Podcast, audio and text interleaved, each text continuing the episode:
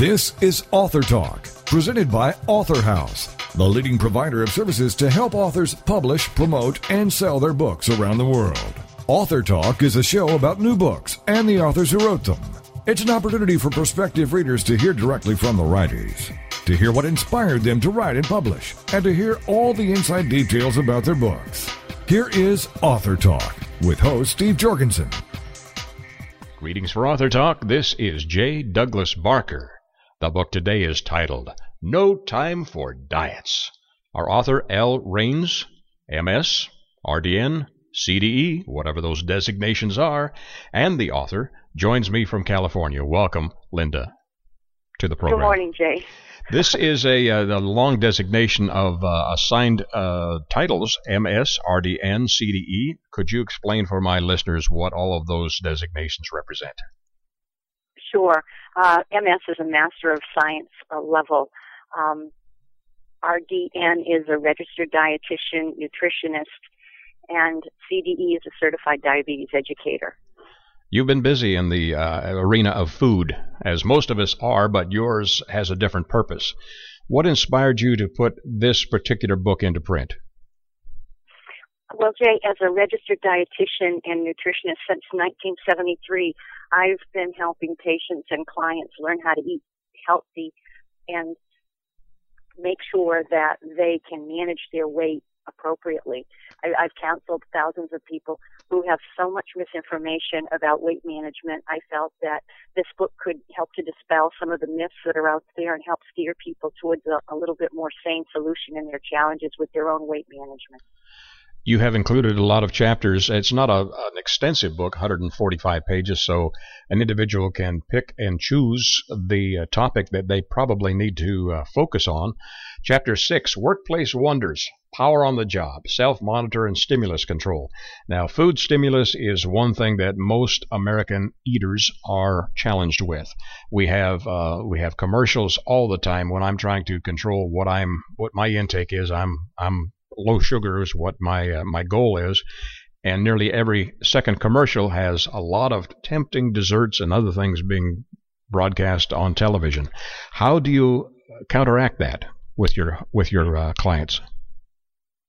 Well, one of the things that we we try to focus on is is teaching people what how to read the labels and to give them an indication that carbohydrate, even though it's the uh, the prime fuel nutrient, that's our primary fuel nutrient, we don't necessarily need to eat all the refined carbohydrates. So fresh fruits and vegetables, whole grain breads and cereals are the ones that really need to be focused on. That's going to give us the energy without the uh, the spike in our blood glucose. So we want to kind of keep a, a nice even keel on that one. Uh, my wife has encountered some issues, and it seems to be a growing trend that there is some reaction to gluten in the diet, and uh, she has had some medical issues related to that. What are you finding? Well, gluten is the is the newest big hype. That's certain. There are uh, certainly people who have celiac sprue and issues with gluten intolerance, but I think that if you focus more on increasing the fiber rather than um, and and and truly gluten is is part of a processed carbohydrate uh, because you you develop the gluten when you knead or you process the food. So it it actually may have some basis in fact as far as the gluten intolerance. I don't think generally before we were we started making breads there were there were very many uh, products that had gluten in them. Uh, the, the the wheat products have been modified in the American diet, and uh, she feels like that might be the issue with her. She can eat uh, gluten type products in Europe, and it doesn't bother her. If she eats something here, uh, she gets mm-hmm. the equivalent of an ulcerated pain in her stomach. So we have had some serious concerns about that. And she, after four or five years of trying to figure out what was going on, discovered that this probably was the issue. Mm-hmm. May be it may be the gluten. and It may be also linked to some of the foods that they the food additives that they use in processing. Right, right. Highly processed because foods. In, in Europe, they have a very much different idea on food supply. They are uh, much more focused on less processing than we are in this country. Diabetes. What is your focus? What is your uh, observation of the rise in diabetes in the United States? The rise. Well, I think that unfortunately, un, unfortunately for most of us, there is a problem with too many calories, and mm. and when you become overweight, you actually start to stimulate uh, problems with the pancreas providing too much insulin to counteract all the uh, all the simple sugars. Body is, is very focused on trying to keep our blood sugar within a, a healthy range. And if you are overloading it with sugars and cakes and candy and pies and everything that's highly processed, the pancreas has to work overtime. Um, the islets of Langerhans in the pancreas are what produce our insulin. And over time, if they're overstimulated, um, they're going to start to wear out.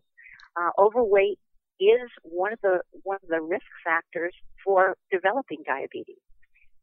And some thin people also have been uh, susceptible to diabetes. That's that's true. Well, there are two types of diabetes: uh, type one, which is an autoimmune deficiency, mm-hmm. and that is uh, focused when the the pancreas just completely shuts down. It um, it doesn't make any endogenous insulin. The the type 2 diabetes, you make insulin, but you don't make enough of it or you don't make it fast enough. And that is that's generally associated with overweight. Many times type 1 diabetes, um, the, the patient is not overweight in any way. In fact, they may be underweight. But two different types of diabetes. Um, both are associated with, um, you know, the risk factors for the pancreas not functioning properly. Linda, as you began writing this, who did you hope to reach with your message? Um, when I started writing it, I was basically writing to the people who were working, that I was working with, that they were underestimating their successes, that they weren't giving themselves enough credit for what what successes they had done. As I've continued to write over the years, it's more focusing on the motivation and changing the habits that need to be changed and keeping the healthy habits. So, you know, getting rid of the extra calories and keeping the good thoughts. Would you consider your book a motivational book rather than a uh, how-to to keep out of trouble? I think it's both. I think I, I, there's certainly a lot of, of, of information about motivating yourself and making making uh, things turn around a little bit so that you can you can see that how how good you really are. And I think motivation is is a key. But I also think that it gives some good information about nutrition and um, how to actually figure out how many calories you need and what to do about it, changing your environment. So, you know, don't leave the cookie jar on the table if you're trying to avoid extra calories. Boy, isn't that the truth? So I think it's kind of a little bit of both.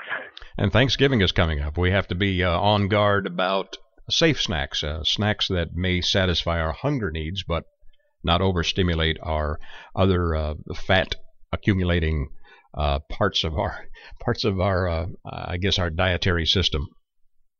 That that's really true, Jay. When when you look at um, hunger, there are really three types of hunger. It's there's physical hunger, which is that's when we should eat, and there's emotional hunger, which is well something didn't go right today, or uh, something didn't exactly turn out the way you wanted to. So let let me just have a candy bar and think about that. Mm-hmm. Or a situational hunger where you've got all the best intentions, but then the folks in the in the coffee room are gonna uh, they've brought in some donuts or they've brought in some extra leftover cake from a party over the weekend and and so that's a situation where you're sort of there and it's it looks good and that's really not those are the times you need to not eat. You need to walk away and do do something else maybe productive. Well i when i'm out and and uh, taking care of business uh, running errands and that type of thing i often will run out of uh, gas. I need i need fuel in my body.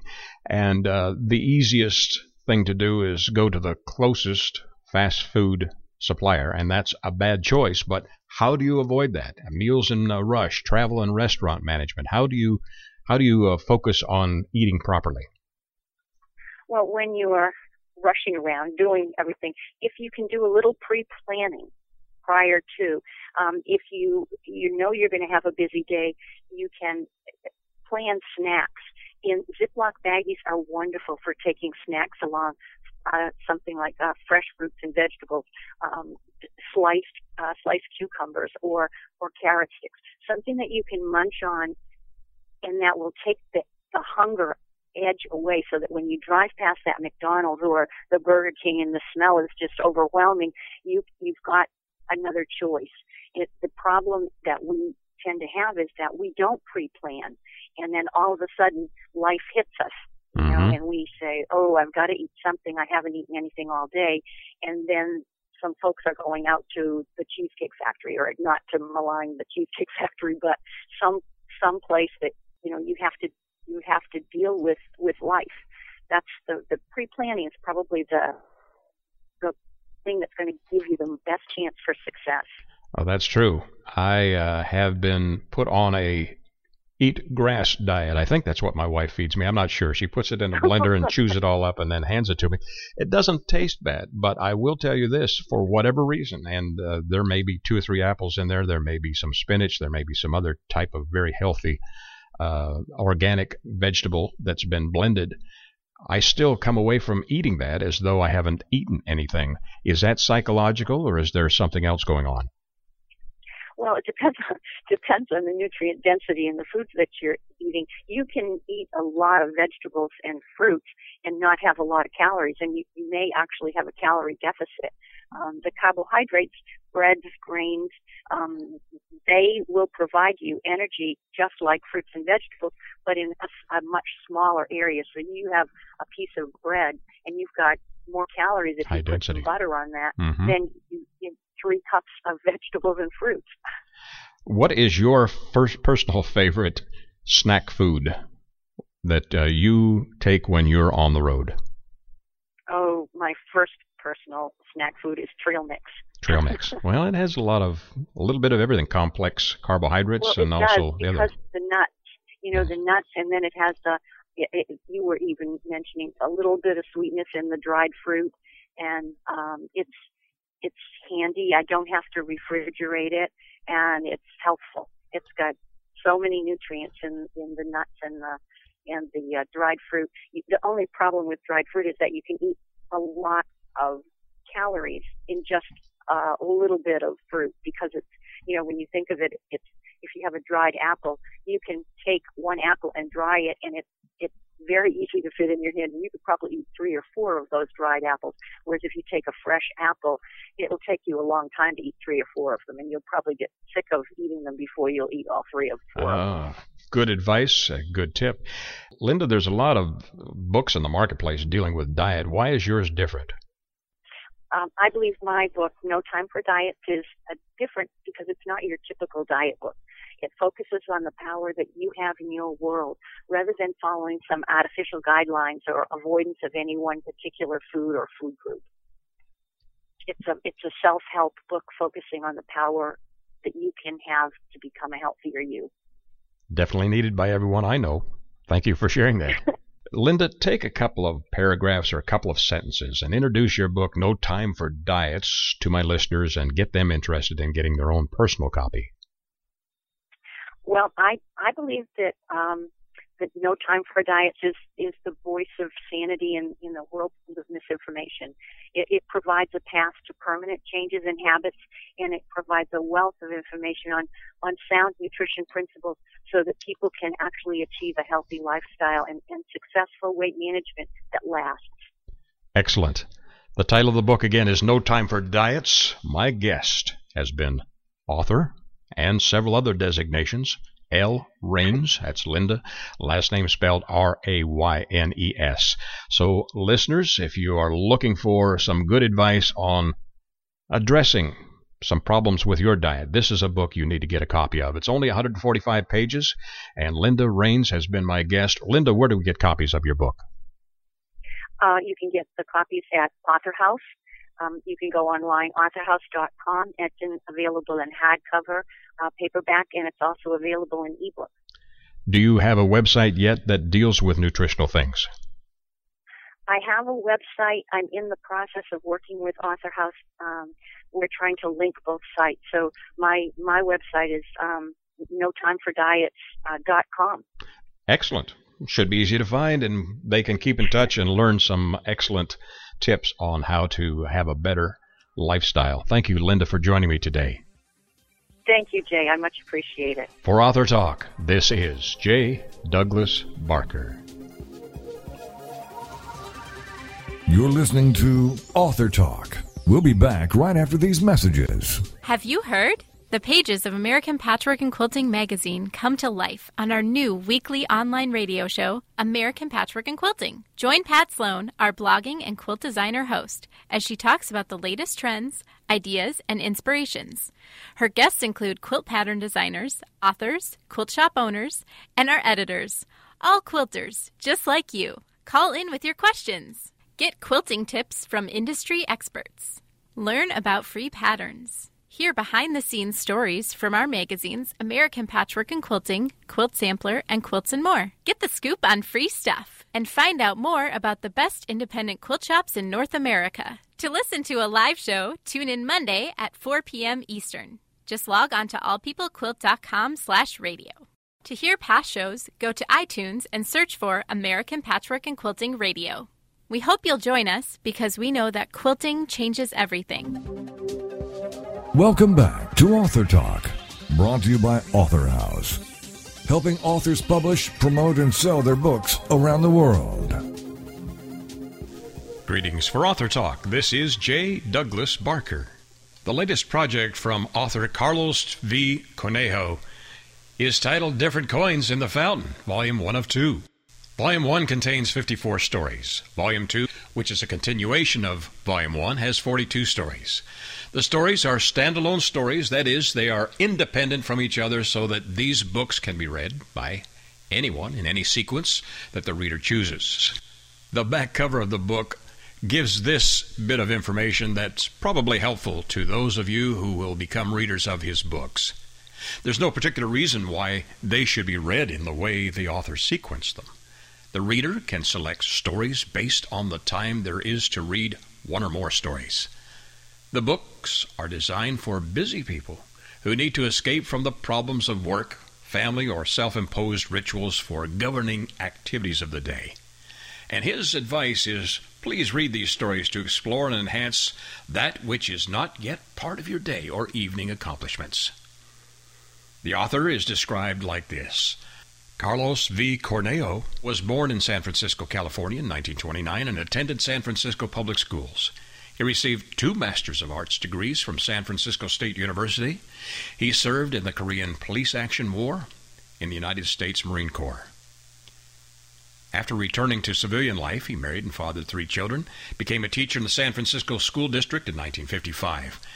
During his 40 years in education, he loved having contact with students and other professionals, and after serving in seven principalships and other administrative posts, he became superintendent of schools and decided to travel extensively, especially to journeys to Europe, Asia, and throughout North America. At present, he's dedicated his life to penning his stories and being homebody, growing tomatoes, flowers, and continue to appreciate life. We understand now why he's not able to join us live. His words to the reader are Thank you for reading the flourishes of my mind.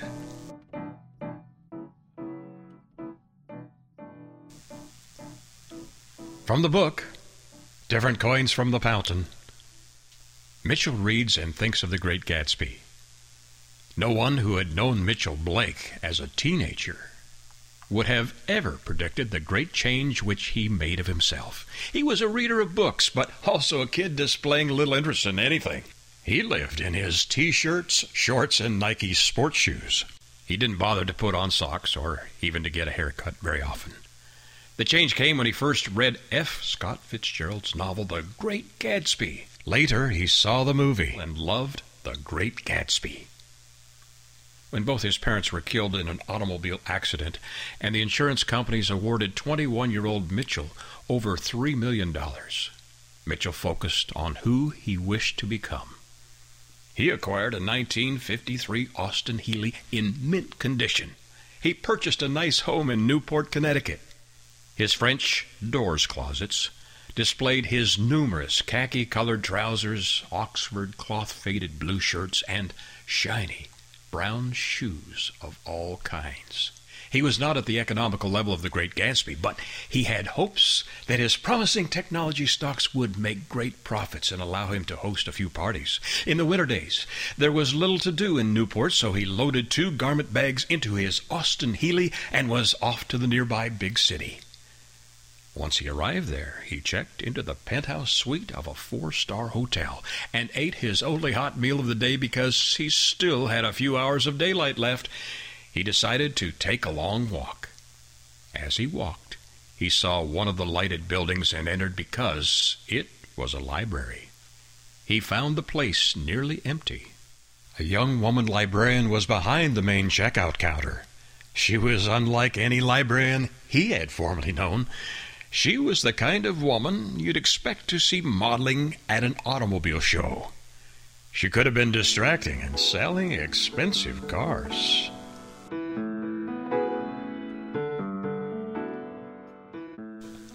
reading from another one of the author's favorite stories, this one titled Having a Gangster for an Uncle. Antonio and Giovanni left Palermo seven years before. They both took construction jobs as welders during the building of the New York skyline in the 20s. During the time they worked in New York, both of them lived in the same apartment. Things changed when Giovanni's uncle learned from a friend that a young lady in her mid twenties wanted to immigrate to America and to marry a nice Italian man. Giovanni took his opportunity and sent the money for her to sail to America. When Genoveva arrived at Ellis Island, it seemed like there was chaos on a greater scale than in her native Sicily. She thought she had brought all the right papers, but found out there was more papers that were needed. After a brief stay at Ellis Island, she was on a boat for a short ride to New York City, the city she could see from her island stop. Genoveva was able to be documented with the name that was her own. Many other persons were documented with new names because the process for allowing them into America was very hurried and rushed. Like many others, she pinned her name card to her lapel to be ready to be identified by Giovanni. She's on the list of arrivals for that day, and Giovanni had permission from his work to take the day to make his arrangements to marry. Giovanni had made plans for this, his new life. He moved into a three bedroom apartment that was not far from the small two bedroom apartment that he had shared with his friend Antonio. He had purchased an inexpensive ring, and Antonio had identified the priest who agreed to be on call to marry Genoveva and Giovanni on her arrival. From the hum. Piojo was up in years. He didn't know the meaning of age. He only knew that certain happenings in his life began before others. He and his wife, Encanto, were the last survivors in their respective families. They had buried Piojo's only son, Polga, a month ago. The Piojo side of the family had distinctive nicknames because they were very small in stature and their tight skins were sufficient to cover the outline of their bones. Encanto was taller than Piojo. She outweighed him by more than 20 pounds. She was a good looking woman of about 70 or maybe 80 years of age.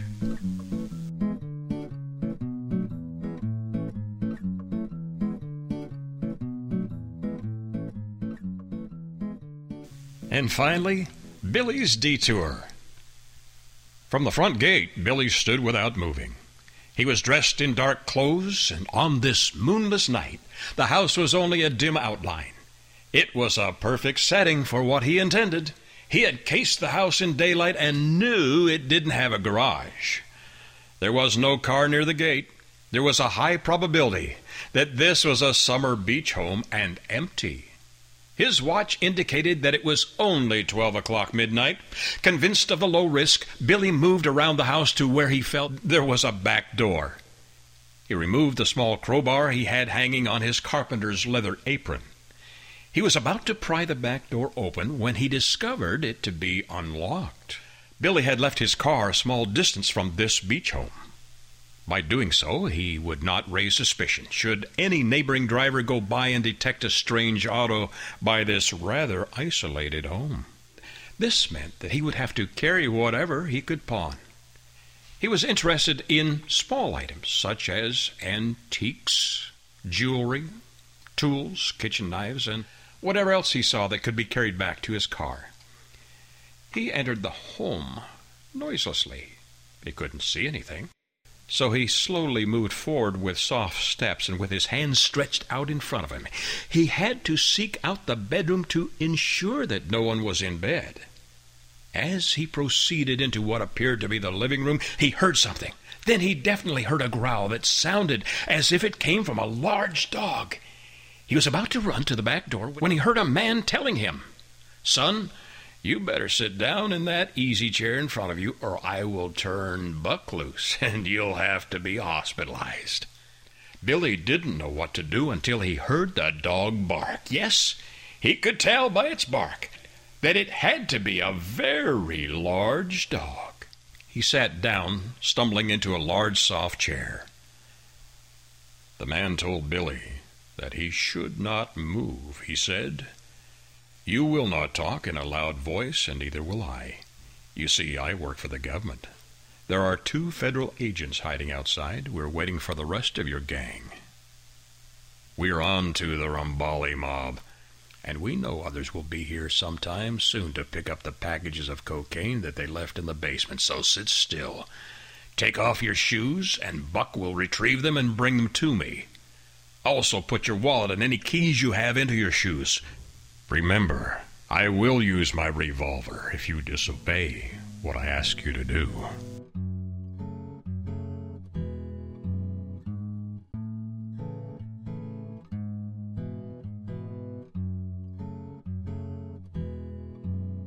Find these stories and more in the collection that was penned by author Carlos V. Cornejo. That's spelled Carlos V C O R N E J O. This book, titled Different Coins in the Fountain, Volume 1 of 2. You also can locate it on Amazon.com, Barnes & Noble, and your local retailer if you request it by name. For Author Talk, this is J. Douglas Barker. You're listening to Author Talk. We'll be back right after these messages. Homeschooling? Have questions? Get your pen and paper ready. It's the sociable homeschooler, Vivian McNinney. Fridays at 5, 4 Central on TogiNet.com. After a handsome blue-eyed Texan fell in love with Vivian at the Victoria Station in London, she found herself at DFW Airport with a tiny suitcase and a snazzy little duffel bag. Well, 25 years later, she is now happily married to that blue-eyed cowboy. They have four grown children ages 24 to 18 who became willing guinea pigs when she unwittingly stumbled upon the world of homeschooling. Wildflower Academy flourished for 15 years. They survived and thrived, and you can too. Vivian will be covering a wide range of issues that face homeschoolers. What do you do with kids in the summer? How to set up your one room schoolhouse? How obedience is paramount? And what to do with those snakes? Plus, you'll be sharing ideas and insights that she gleaned from other homeschoolers. So join us for an engaging hour with the sociable homeschooler, Vivian McNinney, Friday afternoons at 5, 4 Central on TogiNet.com. Welcome back to Author Talk, brought to you by Author House, helping authors publish, promote, and sell their books around the world. The title of the book Einstein, Money, and Contentment A Unification of Physics, Economics, and Faith. And the author is Richard H. Palmquist. And Richard joins us now on Author Talk. Hello, Richard. Hello there. Great to have you with us. Uh, this this topic, which you say is a grand unification theory, you call it, and it all deals with everything that you and I can learn, and everyone can learn from the behavior of electricity. Correct? That is correct. So you look at this not as a scientist, even though you must have some kind of understanding of electricity to make this kind of analogy. Yes, I have a, a lay. I do have seven years of postgraduate ed, uh, education, but uh, my education is in liberal arts, English major, and theology. and uh, I have gained uh, not whatever knowledge I have of cosmology and physics uh, simply by the Lincoln-esque method. reading about 200 books, in other words. But, uh, but uh, I, I, believe my uh, observations to be valid, and I would like to see them challenged by academics. I'd like to see academics become interested in my book, and I'd like to see ordinary people recognize that my book can open the way to a new and more adequate method of problem solving which we all yeah. look we all look to. Uh, well, these scientists and and other interested uh, individuals often look to Einstein, but you're questioning his view. Well, I no, I, I yeah. Well, he had his his only view was that he wished before his death to discover the grand unification theory. His problem was he limited himself to the discipline of mathematics not recognizing that mathematics is but one discipline. He was therefore limiting his capability to to gain his own goal because he did not take a grand view of the universe. Instead, he took a view only limited by mathematical concepts. Ironically, in my view, the grand unification simplicity I have observed does have an aspect of math involved in it, in that electricity can uh, be understood and can be applied by uh, experts only with the uh, very sophisticated knowledge of algebra and other mathematical disciplines. Uh, certainly, trigonometry helps as you try to design an electrical circuit and to uh, apply it to use, useful purposes. But um, the general um, aspects of how electricity works are as simple as any householder can understand who has ever screwed in a light bulb. You have a, a light bulb that is measured in wattage. That speaks of the result you want from the light bulb. And that light bulb has the design result of 40 watts, 60 watts, 100 watts, 200 watts, depending upon the interplay between amperage and voltage within a wire resistance. So the four aspects of electricity are uh, amperage, that's the capability to work, voltage, the pressure that that drives that amperage, and the resistance, the wire, the path within which those two operate toward a designed result. And uh, having said that, I have explained what I view to be the grand unification theory. If you study cosmology, if you study uh, quantum physics or any of the other uh, sophisticated disciplines um, that are popular today, you'll find that there is always this pairing of two operators, of a thing and something that drives the thing within a limit toward a result.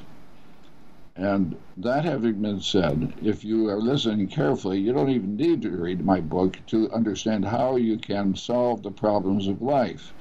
If you sit down with a piece of paper and say, What result do I wish to reach?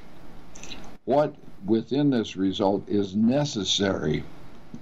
And what will drive that necessity?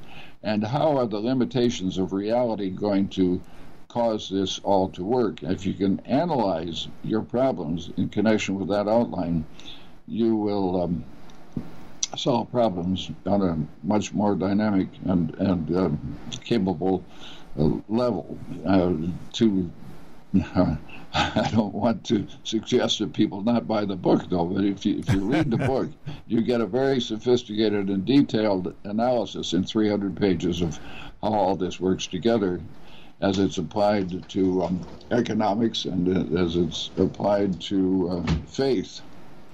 So. Um, that's uh, that's it in a nutshell. Well, your title breaks your book down, as you your title says, Einstein, Money, and Contentment. So you've broken your book down into three parts: Einstein, Money, and Contentment. And of course, under those three parts, you have different chapters to uh, support. Uh, your your thesis in those three parts because you know, Einstein is one thing, and electricity is something that I think most of us uh, really don't understand. We flip the switch on, as you say, or we screw in the light bulb, and all of a sudden we have this result. But you're applying these things uh, much more than just a uh, physics kind of uh, application because you're dealing with individual liberty, social relationships, life's purpose, life's source, life's breath. I mean, th- this is uh, beyond what we would normally see as we flip on the light switch. So help us understand where you're going with this. Well, if it's a grand unification theory, it's going to uh, apply itself to to everything having to do with the sex life of a, of a flea, to uh, how uh, space shots work, and um, and everything in between, including how individuals relate to each other, how families are structured, how um, how we uh, gain productivity and success in life, and um, certainly it, it applies itself to how governments should work and and serve us. And um, and so it, it's just a principle that applies everywhere. Because you take us to a place where, of course, most of us would say that's not possible. When you say one and one makes three, but that's what you're advocating because you know how that works. Well, it's that, that's I perhaps I was mistaken in beginning the book that way because I had many people complain to me that they stopped reading after reading that sentence, and and so it's but it's very simple in my mind because one a thing plus one what drives that thing that's those two things but those two together make three the result which is all within the limit the limits of reality. The, so, so, there we have again the the, um, oh, oh. The, the, four the four aspects.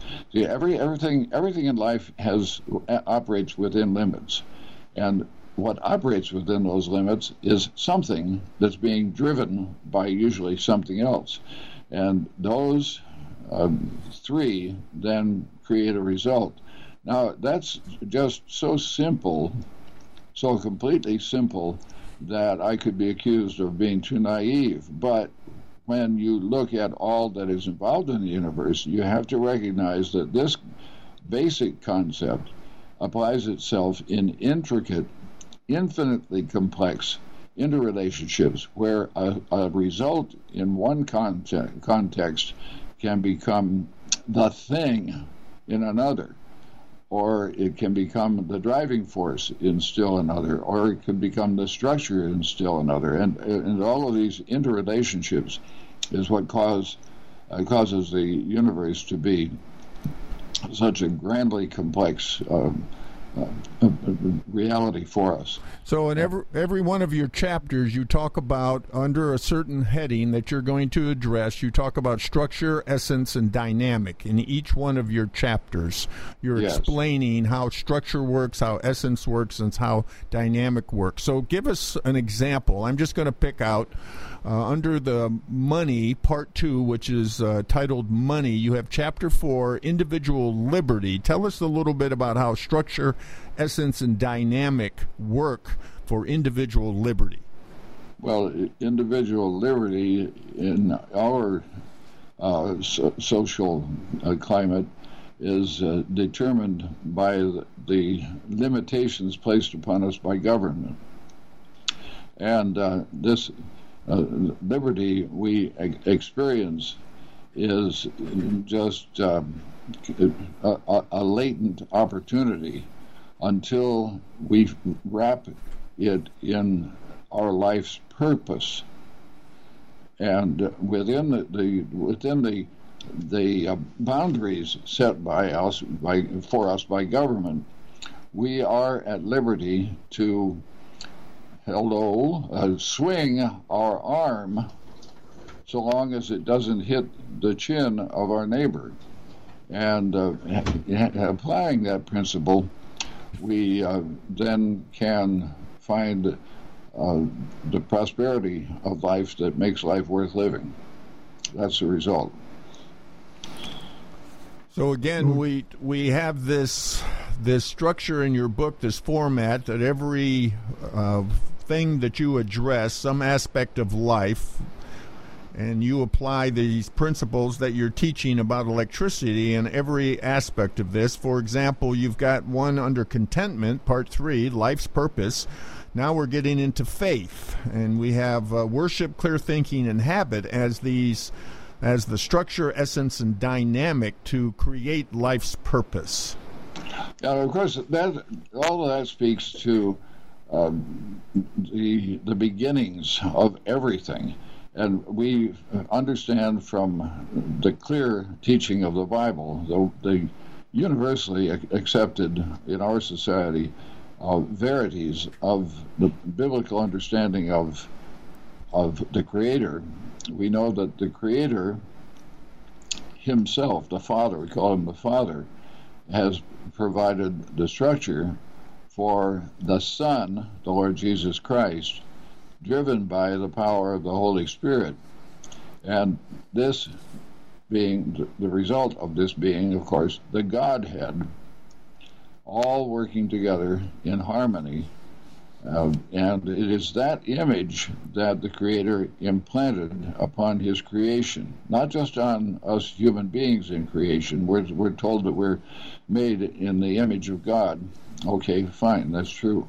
But the whole universe is made in that very image. So you might say that electricity itself is but a pattern of God Himself because Ohm's resistance speaks to us of the Father, and amperage, the thing, the, the physical substance, speaks to us of the reality of the incarnate Lord Jesus Christ. And the um, voltage speaks of the power of the Holy Spirit. And of course, the, the concept of the Godhead, the unity of all three, the unity of all three, speaks to us of the unity we find in the workings out of electricity that creates wattage and lights our rooms.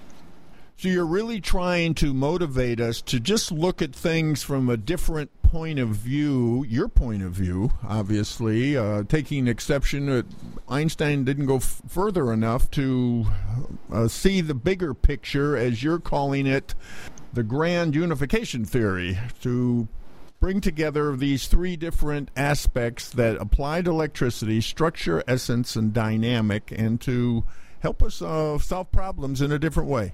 Yeah, that's, that's correct. I, I believe Einstein's helium or hot air balloon didn't rise high enough, and his his uh, and I don't mean that to be critical no, of him because no. I believe I believe Einstein to have been a, a very reverent person. I think he acknowledged the the um, presence of God in his life and um, had no problem with um, with his own personal relationship with God. But well, who knows? That's all very personal. But but the point is, his discipline from the time when he was a postal clerk back in the old country uh, had to do with his unique understanding of, of um, mathematics and how he could express himself with numbers, and um, and it, it's. I mean, good grief, he, he contributed enough to society. Let's not be critical of him, it, it, but it is true, nevertheless, that he was frustrated to the point of his death by not being able to wrap his brain around what could become an understanding of everything. And of course, our understanding of everything can be reduced to this simple formula that just happens to apply everywhere we look. But that does not mean that we have have the arrogance to suggest that we have the the capability intellectually or mentally to understand the uh, the intricate inner workings of all that makes up our universe. We can microscopically look into everything about life and see in it this working pattern of a thing being driven within a structure toward a result. That's universal. That is that is true in everything you touch, everything you can think about, every aspect of of all of life is driven by that microcosmic aspect. But when it comes to the macroscopic working out of the intricacies of all these interrelationships, uh, we have to leave all of that up to God Himself. Well, thank you so much, Richard, for challenging our thinking and looking at life in a much different way. Uh, definitely uh, using the analogy of the way electricity works. So, the name of the book, the title of the book, Einstein, Money, and Contentment a unification of physics, economics, and faith. And we've been listening to the author Richard H. Palmquist. Richard, what is the best way to get your book? Well, it's available online in the usual sources and then some unusual sources as well in soft, softback, hardback, and ebook formats. Fantastic. Well, thank you, Richard, for joining us on Author Talk.